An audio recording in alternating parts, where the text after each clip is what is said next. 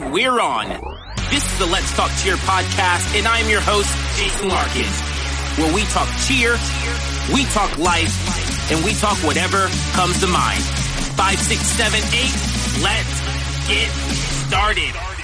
Turn it up, you tune in to Let's Talk Cheer with Jason Larkin. We're talking cheer, we're talking like you know we're always talking. So listen up, you boy, I'm about to go all in. 5, 6, 7, 8, we're on. Let's begin. This is episode number 51. Not sure if there's going to be a 52, but thank you for joining. And here we are back at it again with another great episode for you guys. Today we are talking about, we have the question of the week, asking about how we get parents to trust the process. We have a great coaches comment section that we're going to talk about. I saw a comment on Facebook asking about what's the best advice you can give new cheer parents. And then I will give my coach's tip. It's not really cheer A to Z, but it is a coaching tip, something I've been thinking about lately that I just want to share with the coaches. So another great episode for you guys. Before we get into that, you know what to do. Be sure to like this, share, subscribe, leave a review, all those good things. Share this with the people. We got to give the people what they want, and people in the inquiring minds need to hear these things. So share it with your friends. Find something interesting if you know what we do here. But again, before we get started with that, we cannot do this show without the one, the only. Don't be less when you can be more. Be more. Are you ready to talk about some cheerleading? I am definitely ready to talk about some cheerleading. Let's do this. B, how you been? You been good? Good. Things have been good. We just went camping this weekend. New little spot, and there was absolutely no service. So that was nice. Left my phone in the trailer the whole time. Took one little video and that was it. So nice little decompression. Got everything cleaned up, ready for the week, and we are back for some cheerleading. Countdown is on to Nashville. Leave next Thursday. So are you ready? How's things going? Dude, we're good. You know, one of my rules is on vacation, I don't bring my phone. My phone is away. It's not anywhere near me. I do not check emails. I don't check phone calls, text messages. Like you cannot reach me for that week. So it's like one of my hard rules, one of my firm rules, not to have my phone on me. So complete isolation from the world, just enjoying the moment. But yeah, you know, we're ready. So Nashville, here we come.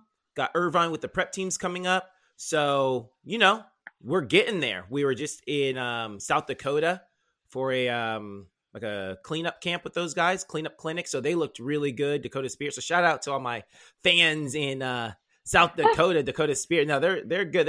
They're a great program. They have definitely come a long way. Super proud of all their hard work. So people, be on the lookout for Dakota Spirit coming up in the summer. They're looking good. So always a pleasure to work with those guys. And so let's get into this. So this first topic, it's pretty cool. So it's like the question of the week / the coach's comment / the quote of the week. So it's like three different segments wrapped in one, although we are going to come back with the real question of the week.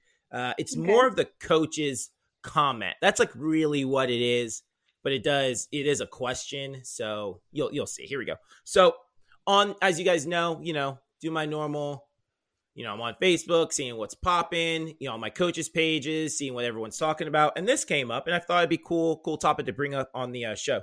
So it technically is the coach's comment.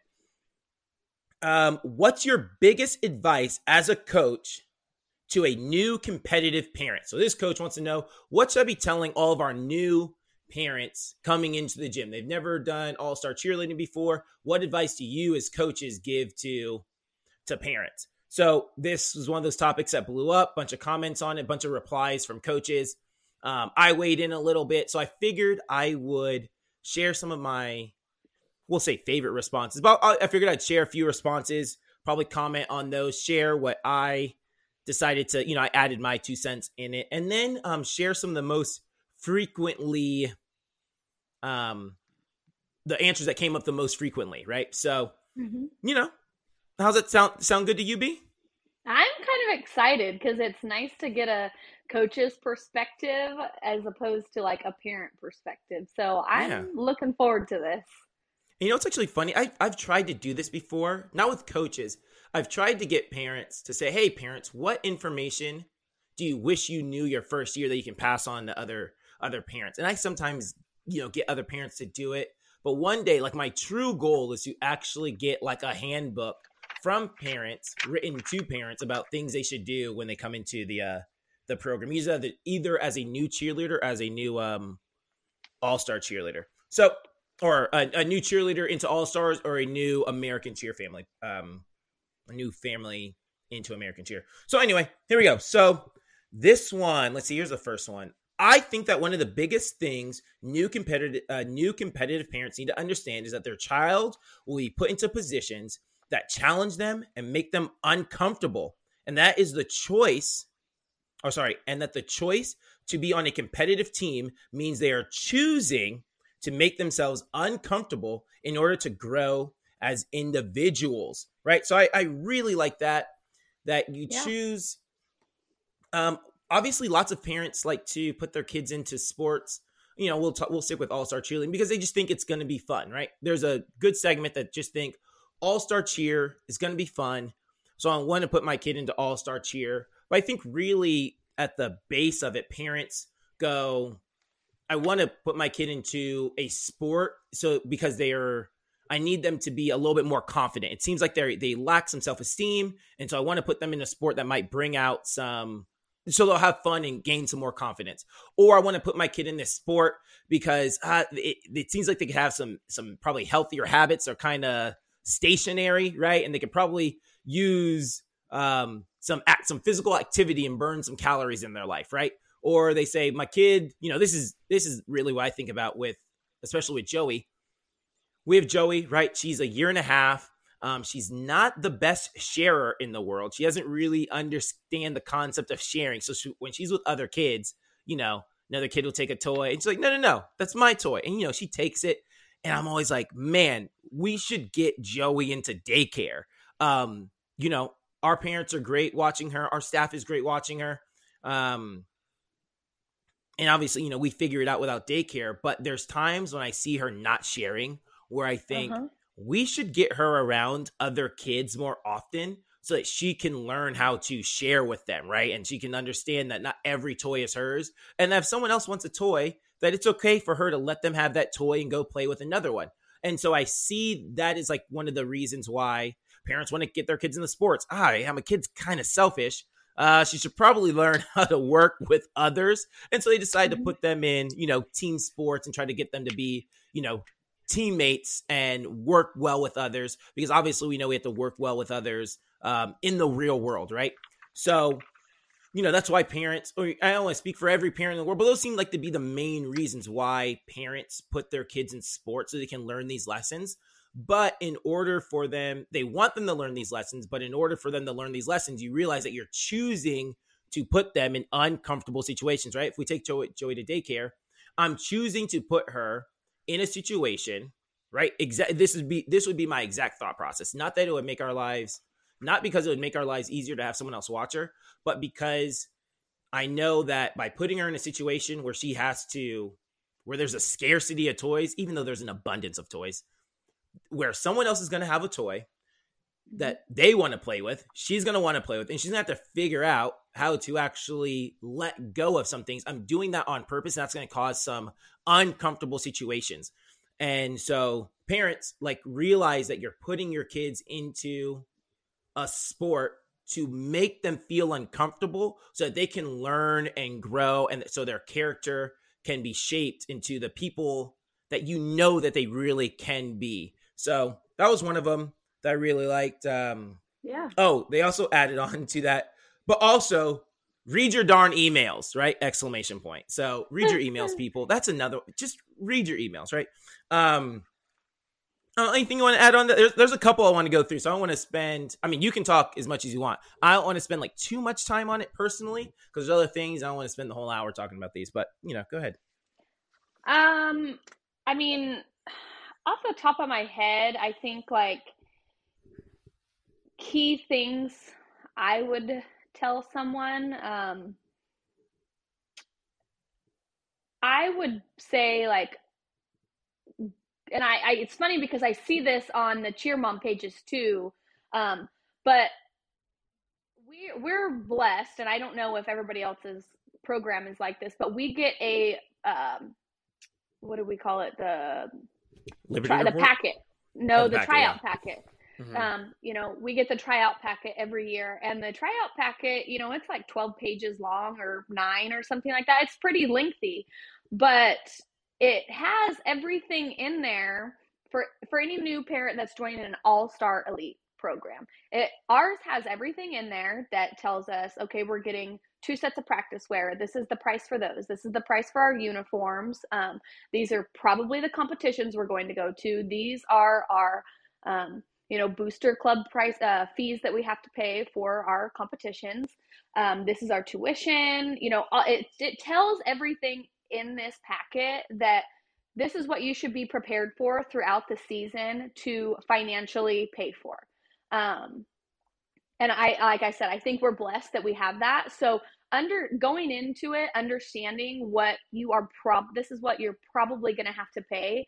I think if you know that, it's great, because I see a lot of parents constantly saying like, oh my gosh, you know, it's so expensive. It's so expensive. And don't get me wrong, it really is. But to it, kind of knowing what it's probably going to be pretty expensive, it might not be as much of a shocker to you. I know there are little things that like come up, you know, t-shirts and, you know, new cheer shoes, and, you know, you break a liner, you got to buy another one, like things like that. I understand.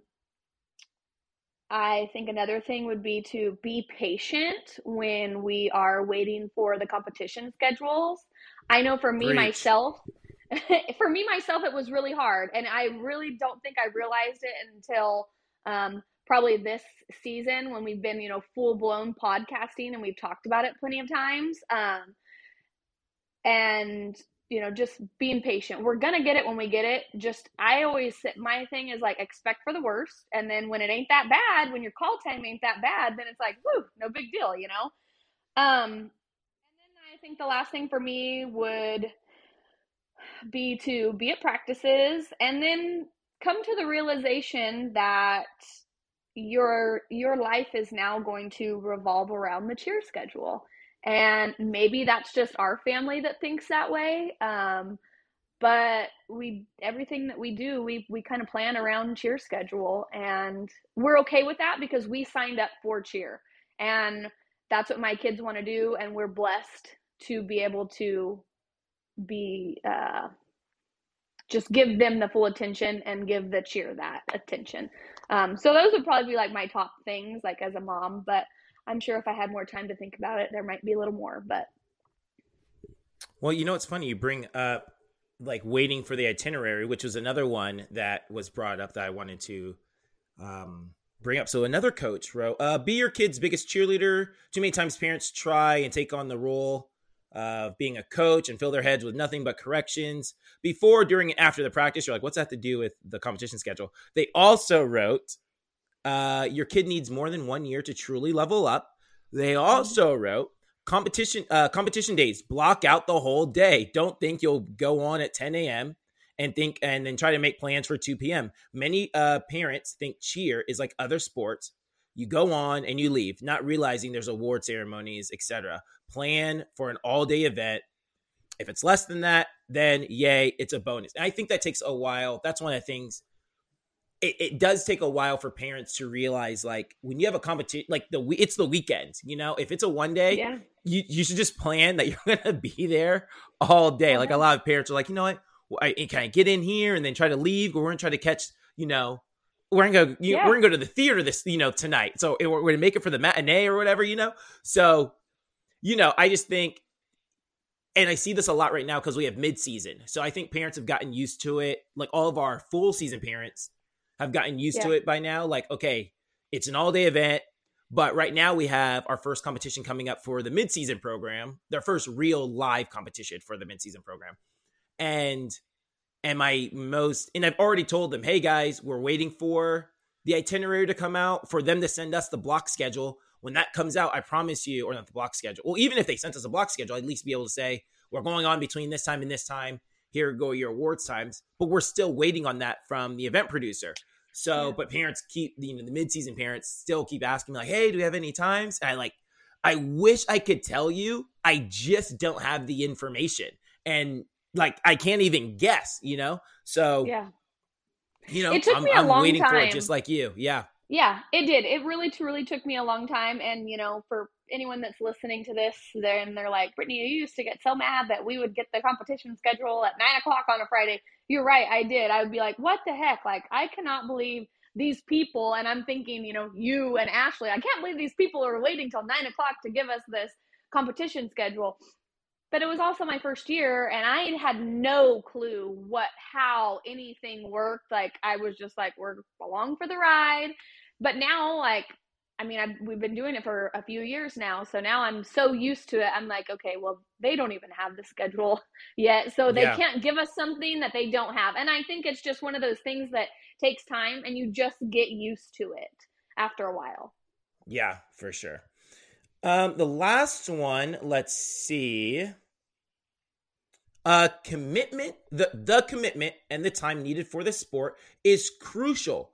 Doing work outside of team practice is just as important. So there's another thing, and I really like this one, so I wanted to touch on this one too.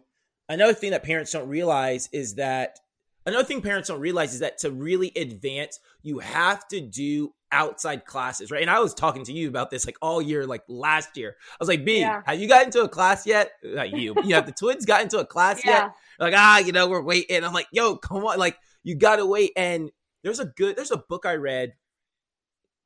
I can't remember what book it was. I think I could guess. But it said that, and it really alluded to this. And it said, law school isn't doing a great job of making lawyers. It's doing a good job of making law students. And that's exactly right. Law school isn't doing a great job of making lawyers. It's doing a great job of making law students. Kids get ready to pass the bar, but they don't understand how to make opening or closing statement. They don't understand how to actually question a witness and like how to actually be in a courtroom. In law school, they learn how to pass the bar. And I think that's the same thing that's going on in all-star cheerleading is that when your kid makes a level 2 team, they're becoming really good level 2 cheerleaders. They're not necessarily becoming more prepared, although they are becoming more prepared, but it's not without outside classes, you aren't putting yourself in the best position to make a level 3 team. Because if you look at practice, you know, level 2 teams don't spend a whole lot of time working on tucks or multiple standing back handsprings. Right now, if you've been working on a solid standing 1 back handspring all year long, and you've been working on round off 2 back handspring, both level 2 skills, then that helps do standing multiple back handsprings. Those skills translate, but you're not really working on tucks. Like, yeah, you're getting a stronger handspring, but you're not working on tucks if you only do those level 2 skills all practice long. And parents would be very upset if at level 2 practice, we spent all of our time working on level 3 skills in preparation for the next year, because we'd be getting dead last, not even close at competitions. And maybe you'd be excited at the end of the year when they leveled up, but you know, gyms have a choice to make at what they want to do. And gyms typically decide, you know what, or at least our gym decide, you know what, we're just going to be really good we're going to train our kids to be the best at the level that they're on. And if you want to move on to the next level, you have to be willing to take outside classes so you can actually work on your tuck, your layout, your full, or whatever it is, your back handspring. So you can, because we're not going to spend a lot of time working on these outside of level skills. Now it happens every so often where we go, oh, hey, we're feeling good. We'll have a competition for another month. And here we go. Let's work on some of these skills. But it's a hard balance to find. There's a gym. I won't name who they are, but there's a gym I know who does not focus on really their lower levels at all. They have a great worlds team. If I said the worlds team's name, everyone would know who I'm talking about. Like, oh, that's a really good worlds team. And they like practice twice a week, but their practice is eaten up. A lot of their practice time is eaten up by their tumbling practice. So they have a mandatory tumbling practice that's not coached by their cheer coaches. They have like a separate staff just for tumbling. and it's coached by their tumbling coaches, right? And their tumbling coaches don't care about the cheer routines. They only care about getting these kids new level skills, right? And so they're training these kids. So if you look at like one of their lower level kids, like their U3, mm-hmm. right? Their U3, these kids have fulls and, you know, working whip punch this and, you know, double fulls, right? And because their goal is to get all these kids to that Worlds program as fast as possible. And they have a phenomenal Worlds team, but I don't think that teams are too worried or programs are too worried about going against their lower levels. Because they don't really practice that much. Like, they honestly don't practice that much team-wise. They just spend a lot of time practicing their tumbling. And that's another route to do it, but it's not what we do, and it's not really what most programs do. So, yes, you need to invest in time outside of practice if leveling up is one of your is like something that you want to do. Which, go ahead, B. I agree with that.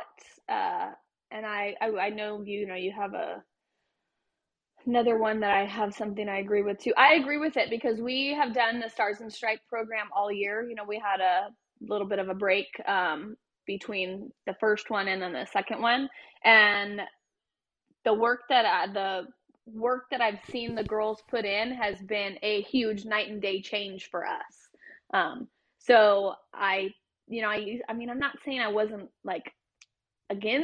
not saying I wasn't against extra classes, but I just feel like these classes that we have put them in this year have been a lot better for them, and it's really done like a lot.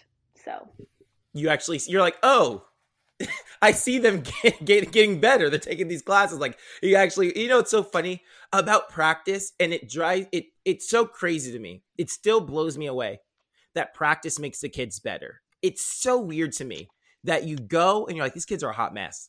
And they go practice the next week and you're like, oh, they're a little bit better. And they practice again. You're like, hey, they're starting to get there, right? And before you know it, you're like, hey, they're pretty good. It's just crazy to me that practice actually makes you better. So I know it's like, duh, it does, but it's weird to like watch the progression and just watch the kids go like, they're never going to get there. Like, this is never going to happen. And then day by day, you work hard, you practice, kids show up, and voila, they can do stuff on the floor out there. So practice is important, but I'm glad that you have come to the light and you can see. So if you're in the Bakersfield area and you're looking for a tumbling class, come on down, AKSC.com.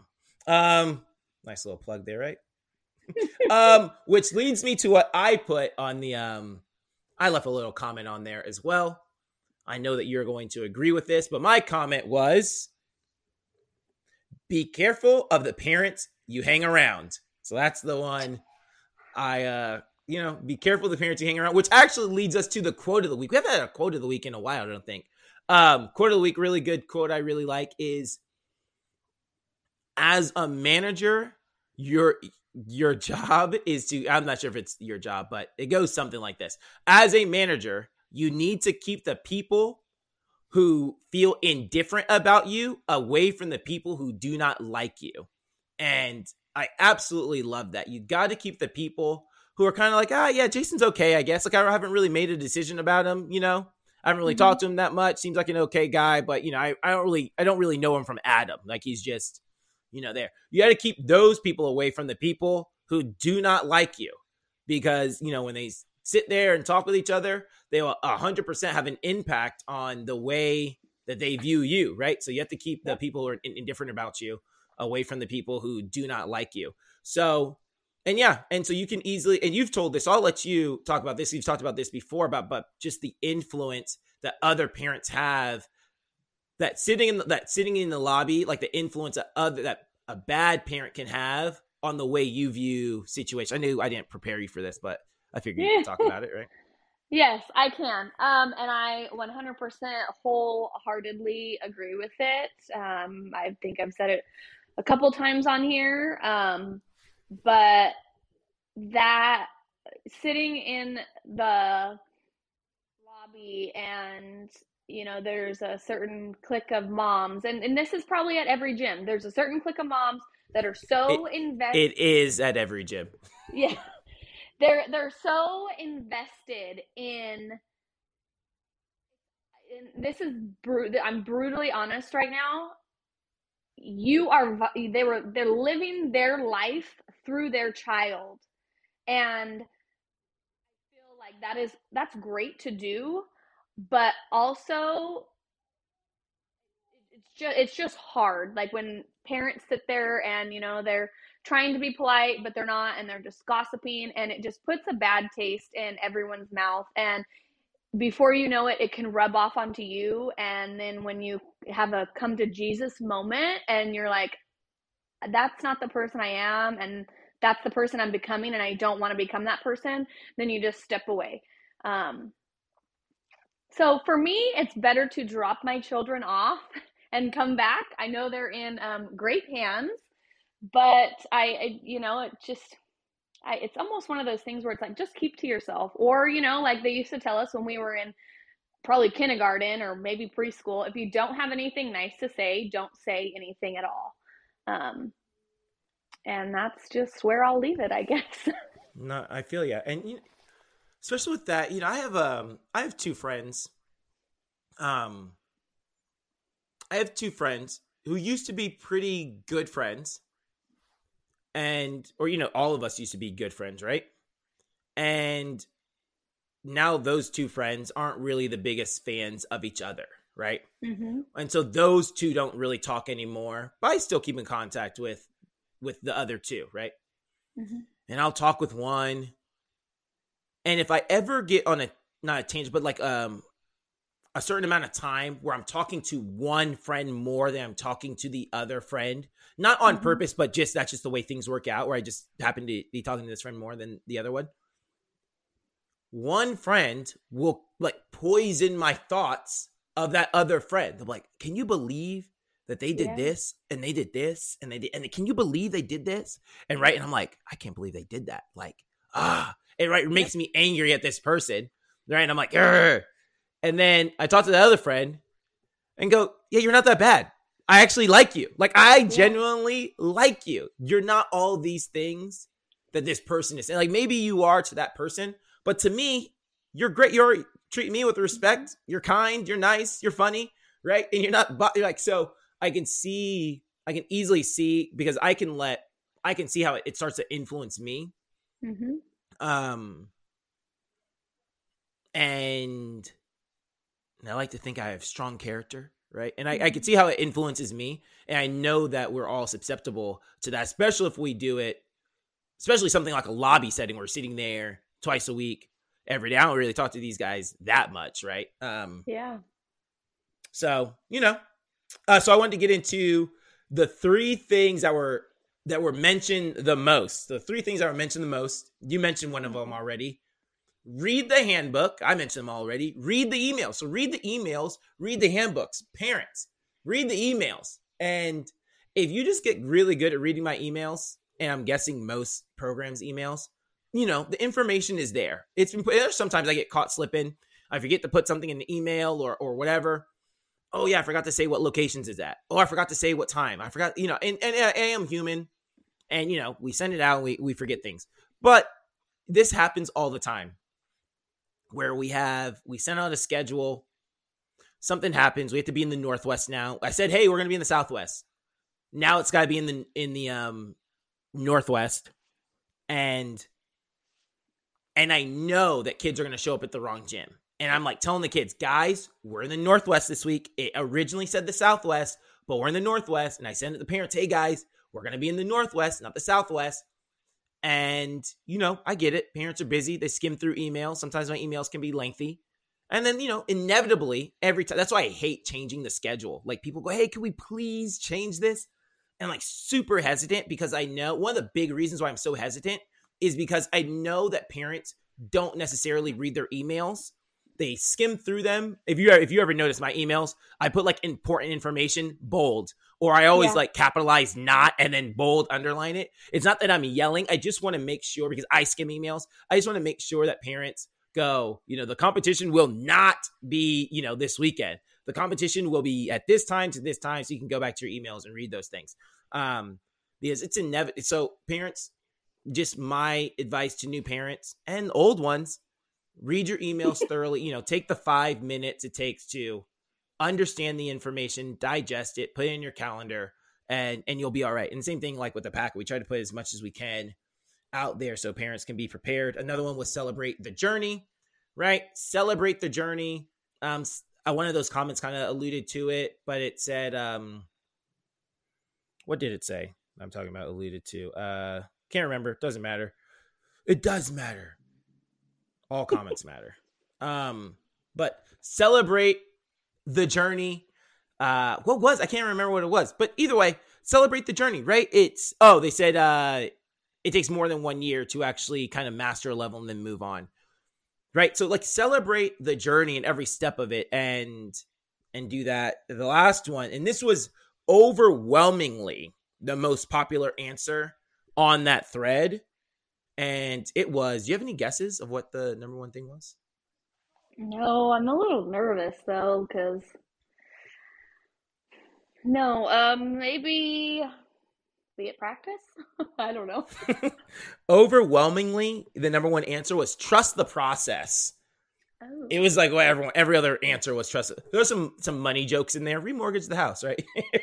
Yeah. But overwhelmingly, the number one answer was trust the process, which leads us to the Sounds Like That question of the week. So, season's coming to an end. I know you're out there, you're frustrated with your music producer that you have right now. You're like, man, this guy, he never gets me music on time. And on top of that, it's not any good. I need music that's going to be on time. I need music that's going to be sound great, music the kids are going to get into. Then you need to go to soundslikethat.com. Tell them Jason sent you, or you can go in the link in the bio and, fill out the little thingy and someone will get in contact with you from Sounds Like That. Sounds Like That, the official music producer of the Let's Talk Cheer podcast and American Cheer. So B, what do you have? What's the question of the week? I thought you were going to read it. Oh, you want me to read it? Oh, B, this is real, people. This is real. This is not scripted. This is how we roll. This is how I will read the question of the week. Please do. Please do. We have technical. We're going to cut to commercial. Yeah. Commercial break, people. Don't worry. We have an edit button now. Here we go. The Sounds Like That question of the week. How do I get my parents to let their guard down and trust the process? So it just ties right in. How do I get my parents to let their guard down and trust the process? Which was sent to me via DM on Instagram. So if you have a great question that you want for the Sounds Like That question of the week, you can DM me at Jason Larkins, or you can DM the one, the only, don't be less than you can be more, b.more__. Again, you can DM us on Instagram, on Facebook, send us your questions, and we'll answer them on the show. So how do you get your parents to let their guard down and trust the process? I think that you need to actually show the parents that you have a process and that you're not winging it, right? I think most of us are born kind of skeptical about things, mm-hmm. or we become skeptical over life, lots of broken promises. So I really think that you need to actually show the parents that you have a process and that you're not winging it. So this is actually very true. So, we do the Liberty Report. For those of you guys don't know, the Liberty Report, it's just a monthly, it's not really a newsletter. It's kind of shifted into a newsletter, but it didn't really start off as a newsletter. It started off with, we are in the month of August, and here's what you should see in the month of August from us. This is what you should expect. This is what you can do as parents. This is what we're going to be doing as coaches. And that's what you're going to see in the month of August. And then this is the month of September. This is what you should expect to see from practices in the month of September. And this is what you can do as a parent to kind of help and guide, the kids along in the process. So I started out our first year so that, and since then it's kind of morphed into, so we do that. This is what you should see at practice, but now it's kind of morphed into, and don't forget, we have extra practice coming up this week. Here's another thing I need to touch on. It's kind of morphed into like a monthly newsletter, but it started off with, I did that our first year, right? Because when we came in, American was on the downhill and a lot of broken promises, a lot of, parents weren't really ready to trust. Again, there's just a lot of broken promises when we came in. The program was just in a bad spot when we first got there. And so I knew that we needed to build trust with the parents. And so we did the monthly, we didn't call it the Liberty Report at the time, but we did the Liberty Report. This is what you should see. Because I wanted the parents to go, this is what Jason said would be happening in the month of August. And that's what I'm seeing out there on the floor. He said, this is what's going to happen on the floor. That's what I'm seeing. This is what you should see in the month of September. He said, this is what you should see. That's what I'm seeing. And so when I said, when I would predict what you should see at practice, and then we did that at practice, it gave the parents a sense of, oh, or at least I think it did. Oh, Jason seems like he has a plan and that he's following a plan and that it's not just going on. So there's some months where I go, hey guys, these guys are going to look a hot mess right now. Really, it's really what I would say. The kids are going to look like they got ran over by a bus.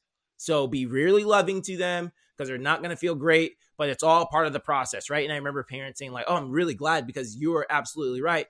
She would come home just absolutely wrecked from practice. So I'm really glad that you'd say it. And so I wanted parents to have an understanding that we weren't just winging. So I think one thing that coaches need to do is to earn trust and for parents to let the guard down, have a plan, explain what the plan, you don't have to do every single detail, but let them know you have a plan. Explain to them that you do have a plan and maybe what they should see and then follow through with that. The other thing is that parents want results, right? And I used to do this. I did it when I first got here. I did it at PCM, but I would tell our bosses like, hey, this is what you should expect from me.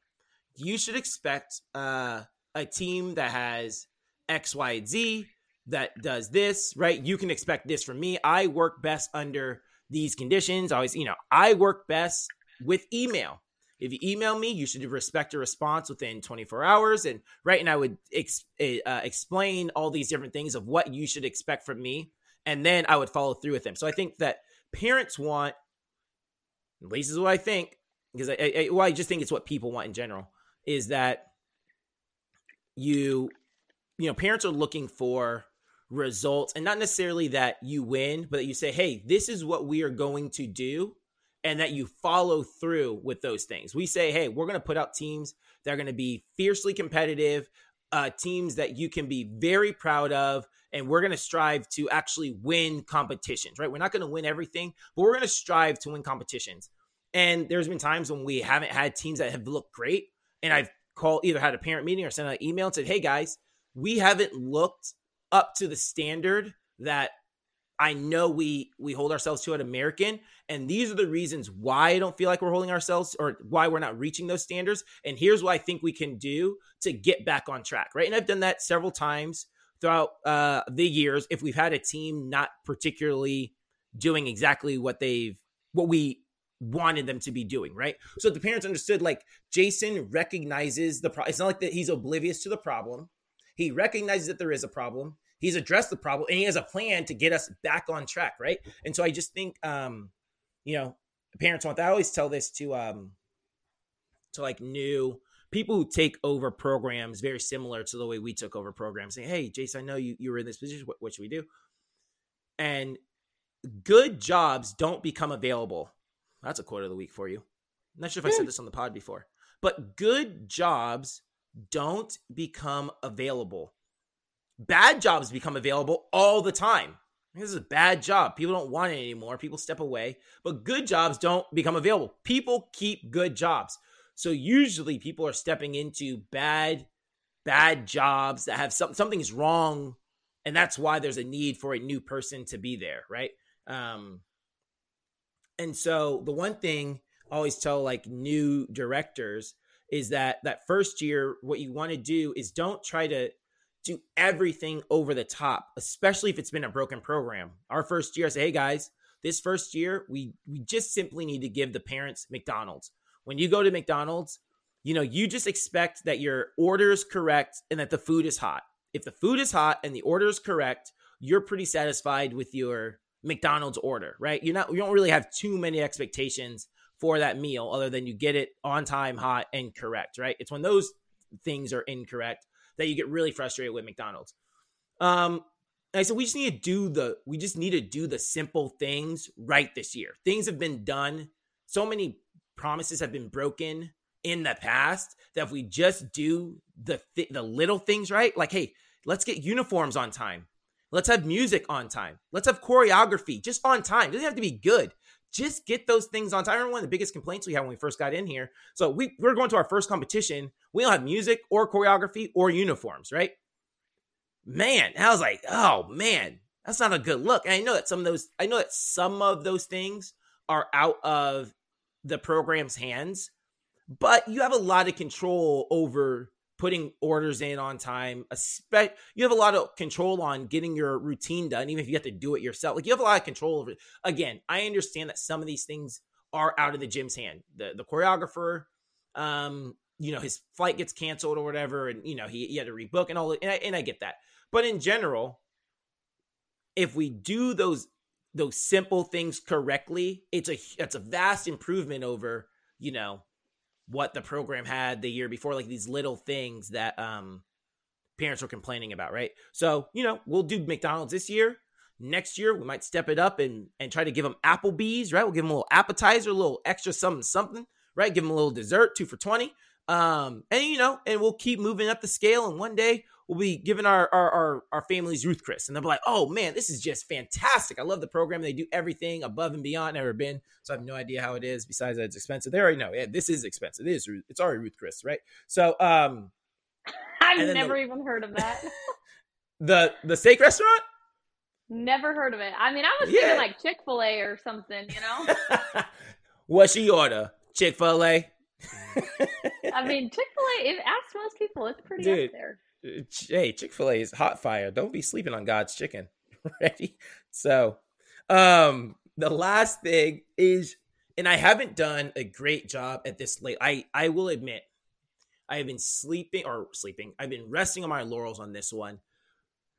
But to keep a pulse of the program, and I think that's the other thing you can do to earn the trust of your families and get them to trust the process, is really keep a pulse of the program. We don't do surveys as much as we've done in the past. We used to do surveys twice a year, one mid-year, one at the end of the year. And I was really trying to get a pulse of, what do our families want from the program? What is it that we're slacking in? What is it that we're doing great in? What do we need to keep doing? What do we need to stop doing? And those, even though I haven't done a ton of, I've slowed down from twice a year. We do send out at least one type of, we do the competition surveys, right? Hey, all these things, keeping a pulse on the program and hearing from parents, right? The one-on-ones, we tried to do this, and it's not as, I need to bring this back. Cause I scheduled we had the calendar. I said, hey guys, last year I said, hey, I want to try to meet with everyone one-on-one, all the families. Let's do this. There's not enough days in the year. And then you get busy, how you cancel or whatever. But it's in my heart, even though if I haven't followed through with it, it's in my heart to literally meet with every family one-on-one the entire year. Now, obviously, I get busy. I haven't done the greatest job of it. I've now tried to put it on the parents and say, hey, guys, I have my calendar. If you want to schedule a meeting with me, you can just click on the calendar and figure it out. But I want next year's a year. I want to be intentional. B, hold me accountable. Same way I was telling you, getting them tumbling classes, B. Every week you need to come on here and be like, Jason, did you have any one-on-one meetings this week with a parent that you scheduled? And, embarrass me in front of the world. And eventually I'll be tired of being embarrassed in front of the world. And I'll be like, yes, B. As a matter of fact, I did have my one-on-one. So I'm making you my accountability partner, B. Sure I do that. But those are great. When I was doing those, it was great. You have those one-on-one meetings with parents.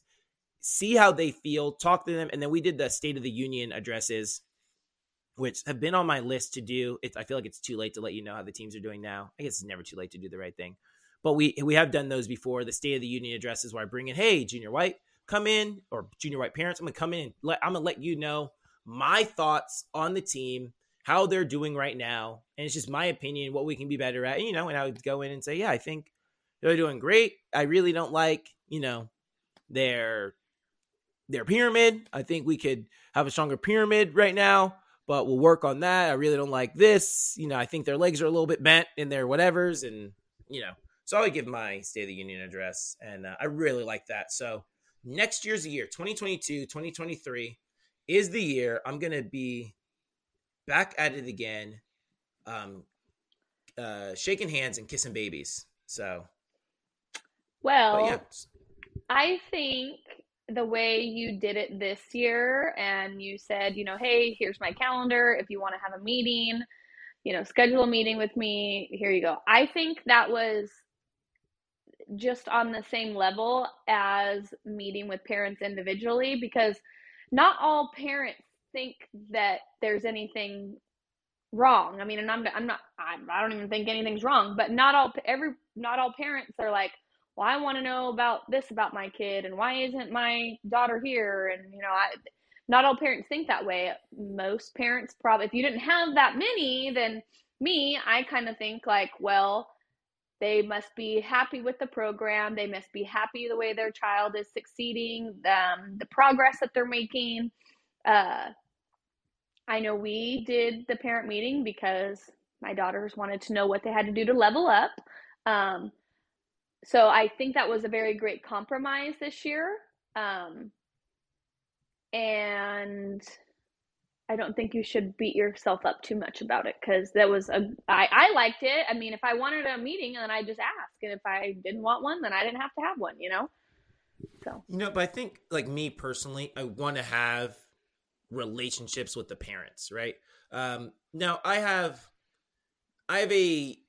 You know, some family or some gyms have really, really strong personal relationships with their families, right? And you see them going out all the time, and, you know, they hang out together. And I, for better or for worse, I do keep parents at a arm's length, for better or for worse, right? But I do, as far as, you know, I social distance from the parents, right? I'm like, hey, you stay right there. I'm gonna stay right here. We're gonna live our, I'm gonna do me, you do you. No, not really like that. But I want, as much as I do want to keep a professional boundary between myself and the parents, I do want us to have a relationship as close as possible without crossing any barriers or any lines, right? So, mm-hmm. and I do want that. That's, it's truly in my heart. So, and a lot of times, like you said, if parents want to have a meeting, they'll figure out a way to have a meeting. But a lot of times, parents do have something that kind of bugs them. They just don't know if it's enough to have a whole meeting about it. But when you have a meeting, they at least get to get it off their chest. They feel better that they talked. And at the least bit, we had some one-on-one time, and we feel better, like, just talking with each other. And we go, hey, like, we feel like we're on the same page, and just like a catch-up. You know, because those, you know, when parents schedule meetings, they're typically, it's reactive, right? Something happened at practice, or something has been going on, and now let's try to solve it. And I want to be proactive as far as like, hey, let's just have a meeting. Let's catch up. Let's get on the same page. Awesome. You don't have anything bad? Well, awesome. Then we'll sit here and we'll laugh. And a lot of those times, the meetings are like really fun, especially those ones when I was scheduling, hey, I just want to meet with you. They wouldn't really have anything to say. But we would laugh, and then we just feel like we had good rapport with each other. And so I want to do those. I've been really diligent this year, off topic, about having one-on-ones with our staff and going like, hey, guys, I want to have one-on-ones, and we're not going to – I'm going to try hard not to cancel these one-on-one meetings with you guys.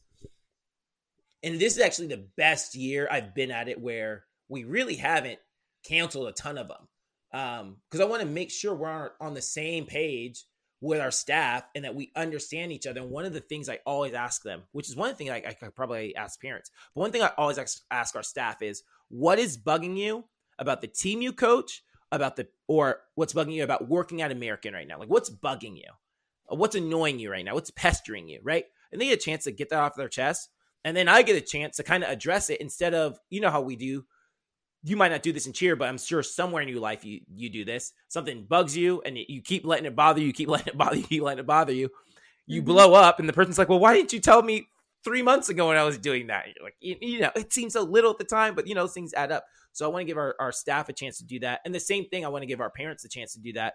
Again, I have not been the best at it. So if you're an American cheer parent, and you're listening to this, and you felt like we haven't had a one-on-one conversation in quite some time, then feel free. You have my Calendly. Schedule a meeting. But I really do plan on being better. And you're going to hold me accountable, B. I'm going to be better at this. Okay, I got you. Next year. We're going to do the one-on-ones. We're going to do the the staff surveys, the surveys. We're going to do a competition survey and the regular survey.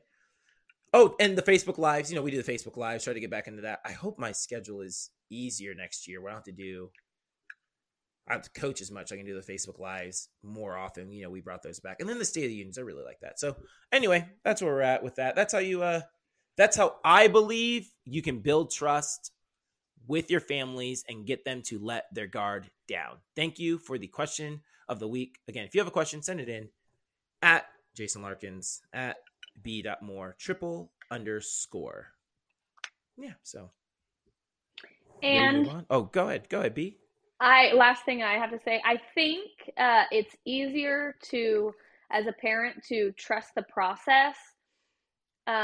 It's in different stages. I feel like the beginning, like stage one, and I don't, you know, just this is figuratively speaking. Stage one is, you know, build up, and it's kind of hard. And then they like, you know, go over that little hump of the athletes with, oh yeah, they got their back walkover. Okay, well now let's start working on another skill. I feel like the very beginning stages are very slow and they feel like they're never going to end. And then I think once it clicks, and it could take, you know, 6 months, it could take 3 years. But I feel like with the athletes, once it clicks, it really truly clicks. And I'm only saying this for my children because I feel like it took them, you know, 2 years to get to the process of a round off back handspring. And I know I posted a video last week and I tagged you in it, and this girl's doing I think it's a round off tuck. I don't know what it was. B, don't be putting me on blast. You know, the cheer community hates round off tucks. Oh, well, it was they're teaching round off tucks at the gym. No. It wasn't you. It was her doing her own thing. No, I know. Yeah. She was on the air track at home. And now that your community's going to – you let your kids do air tracks at home? Yes, I know. But, yes, I saw the video. And I was actually really proud because it has seemed – I hate to cut you off, no, it's okay. T-Swift. But Beyonce had one of the greatest videos of all time. But – Kanye. There you go. But, no, it's been cool because they've been coming into the gym – right? Extra practices the classes, Stars and Stripes, they come in early, right? And they get on the trampoline or, you know, the tumble track and the rod floor. And I see their tumbling is getting stronger and more consistent.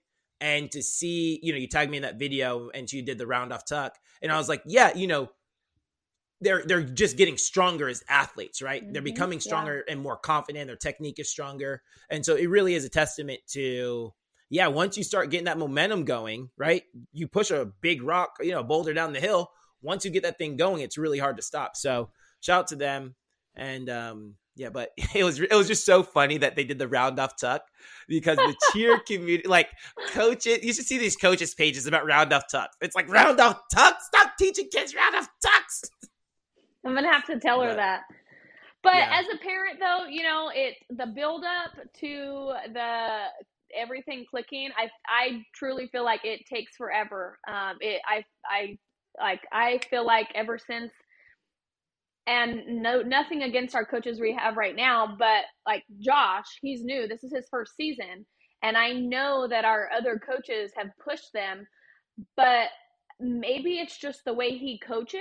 Maybe it clicked better with him for them, because once they have started being in classes with him, I just see them excelling, and it could just be the way he coaches, you know. I know that they love all of the coaches at American, but just seeing them excel, you know, one, they're on the air track every single day that they're not at practice, and the air track or the trampoline, and you know, they're like Coach Jason said, I have to get this, and every day they're just doing it, and then they start to get more fearless, and you know, they're like round off double back handspring. And then I kind of like see their legs like spread apart in their back handspring. I'm like, okay, I'm not too technical, but I know your legs need to be together. So you need to keep your legs together. And they're like, okay, mommy.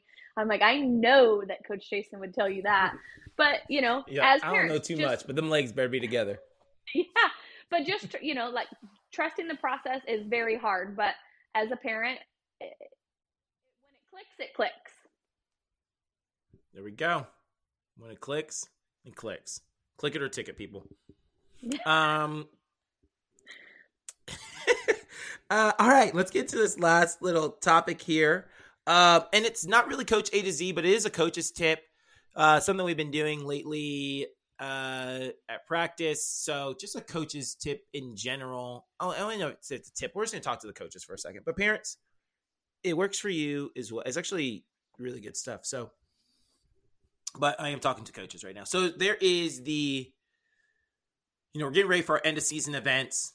And, you know, we're trying to be at our best when our best is needed. So there are three parts that really need to be in sync when we want to go out there and nail our best routine at Worlds, Summit, All Star Worlds, you know, whatever it is, right? You have your event that you're trying to peak at, right? And so these three things have to be aligned.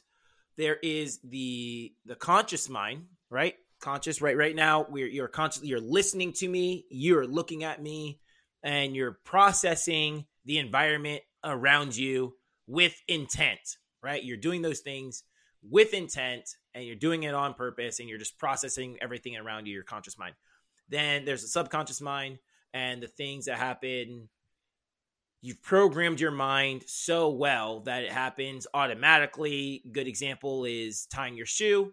You've tied your shoe. And I just told this to the kids. I literally remember the day I learned how to tie my shoe. Can't remember how old I was. I remember I was kind of talking about this, but I remember the day I learned how to tie my shoe. It was with a Raggedy Ann and Andy doll, right? Little redhead doll thingies. Mm-hmm. And I remember like being at my grandma's house, like learning how to tie my shoe on this little doll, right? And having to go through the pieces. And I remember like focusing on like, okay, what's next? What's next? And then when you process it, so that was conscious thought when I was focusing on the loop and the around and the tie, right? Conscious mind.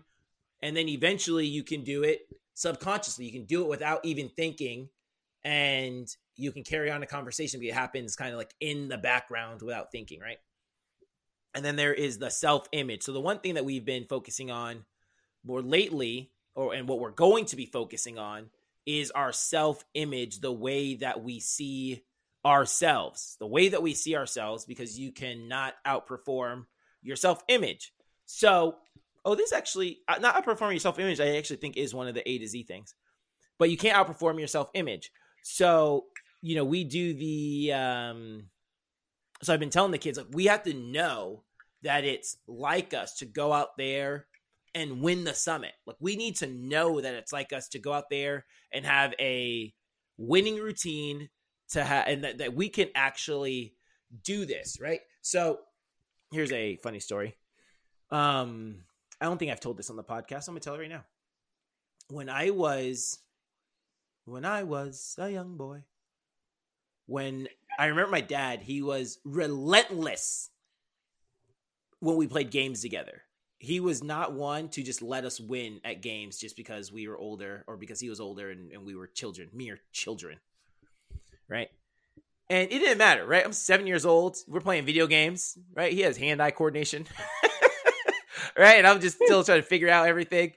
And he would be relentless, right? We played Madden, and he'd beat me 45-7, right? No mercy, right? And just, right? We'd play checkers. It didn't matter. He'd just demolish us. We play basketball. My dad's like 6'3", right?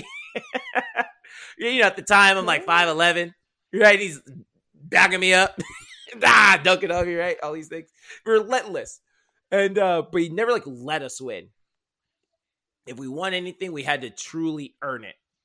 And so it was like built into my self-image. I didn't know this at the time, but it was built into my self-image that I could not beat my dad, right? Like at anything. My dad's like a superhero. Does not lose in any sport we do. And let alone, I can't beat him. And there would be times, and you cannot outperform your self-image. Your self-image is your attitude and your habits combined. So your habits, you build them up at practice, but your attitude is what you actually think about who you are. That creates your self-image. So you can have really good habits, but if you don't believe you can win, you know, you have very, very little chance of winning. You need to have good habits and actually believe that you can win. You have to build that up and work on that. And so I remember as a kid playing my dad in video games. And if we got to the fourth quarter and I was winning, I had such negative self-talk. I'd always be like, I can't do this. I'm going to blow the game. I'm going to mess it up. I'm going to fumble. I'm going to do something. I can't beat my dad. Like I'm going to mess, like literally saying to myself, I'm going to mess this up. And lo and behold, I would find a way to mess it up. And my dad would end up winning like all the time. If I ever was close in the fourth quarter, winning in the fourth quarter, I would find a way to mess it up because my self-image, I can't outperform my self-image, and my self-image was that I can't beat my dad in, you know, video games or whatever, right? Fast forward 30 years, we go to Arizona for my sister's bodybuilding competition. Mm-hmm. And we all go out to Topgolf. We're playing golf together, right? And I'm having a decent day, and I'm in the lead. My dad is in second. Right. And we're going. And now we're getting down to like the last five shots. Right. It's like the last 10, last five shots. And I know that my dad is coming for me because he's competitive. Right. I know my dad's coming for me. And I have all of the knowledge that I had as a little kid, or now I have all the wisdom that I have after reading all these books and learning about self-image and, you know, all these different things about how to have like a championship mindset. Right. And mm-hmm. self-image. And I'm there, and I'm literally like, okay, good self-image. Focus on the process. Like the same thing we tell the kids. Focus on the process. Don't worry about the score. Don't worry about the results. Just focus on the process of hitting a solid ball right now. It's the only thing that matters. And then I would hit the ball, and I was trying to reinforce positive self-talk, right, to build my self-image. It's like you to hit the ball solid. It's like you can beat your dad. Like you do this all the time. Not that you can, but I beat my dad in sports, right? Or whatever, like I was trying to tell myself and trying to like build up my self-image that I could actually beat my dad. Yeah, I remember like focusing on that and just being like, awesome, solid hit. And what you're supposed to do is after you have a good shot, you're supposed to reinforce the good shot with good self-talk, right? So you go, you hit the shot. It's like me to have solid shots. It's like me to have solid shots, right? And I would just do that. And I was doing that these last final shots. You can do this. You're the best golfer here. You can do this. You're the best golfer. And I'm telling you, I've been doing this whole time. And your boy came through with the win. Thank you for having a positive self-image. Yes, I know. 30 years later. And I can finally say I beat my dad at something. I've been traumatized my whole life. So, right, but it's crazy. So, but as we head into this last month, just my opinion or advice to everyone, build up, make sure, obviously we're training our skills, but make sure we're building up the self-image, because if you don't think, whether you think you can or you can't, you're right. So, there you go. Little, conscious mind, subconscious self-image. Yeah. Try to build up that self-image for sure. So, which is actually why it's literally the reason why we have This Is What We Do in Our Music. Literally reason why this is what we do in our music. Because I want our athletes to know, right? Because a couple things we do, right? We have This Is What We Do in the Music, so that when we hit, the kids know and everyone knows. They hear that every single day in the gym. Like it's no accident that we're the program that we are. This is what we do. We have the kids, you know, our TV, the Apple TV in the gym, is named, well, right now it's currently named, I'm being lazy, it's currently named NCA Natty Champ TV, right? That's what it's called. So that the kids see it every day when we log on to Apple TV, they go, oh, yeah, we are. So I try to give them signals everywhere. It used to be up in the gym, but it used to say, I am a champion, like right in the gym. So I always wanted the kids to like have this positive self-image. So yeah, some good positive self-image. Next week I have another one because I debated we could do self-image and the index card, but we'll do the index card next week. But anyway, thanks for coming to my TED Talk. Thank you for coming to my TED Talk. But yeah, you got anything, B? We got anything else we need to talk about? No, I don't think so. I mean, that was a lot. That was good. Lots of things learned, as always. Thanks. Trying my best. Trying to be out there for the people, trying to give the people what they want. So, yeah, party people, if you're still with us, thanks for hanging around. Definitely be sure to like, you know, give us a 5-star rating, leave a review. Those things definitely help with the podcast. Share this with people. Send in your questions of the week. We love answering those. And, you know, subscribe so that you never miss an episode of Let's Talk Cheer with Jason Larkins and B. Moore. We got some cool things coming up. Nashville's coming up. Daytona Beach is coming up. So I'm not sure if we'll actually talk about Daytona, but Daytona's coming up. Code of Points debate is coming up. California Cheer Coaches is coming up. So we got some good things coming up. And then, you know, then the summer. Who knows what we're going to do during the summer. So anyway, if we don't have anything else, it's been real. It's been fun. B, you good? I'm fabulous. All right. Then let's do this. 5, 6, 7, 8. We're out. We're out. Hey guys, I really hope you enjoyed today's show. Do me a quick favor, hit that subscribe button and let your friends know about this podcast. It's a great way for you to show your support for the channel. I'm your host, Jason Larkins, and you've reached the end of Let's Talk Cheer with Jason. Thanks for listening.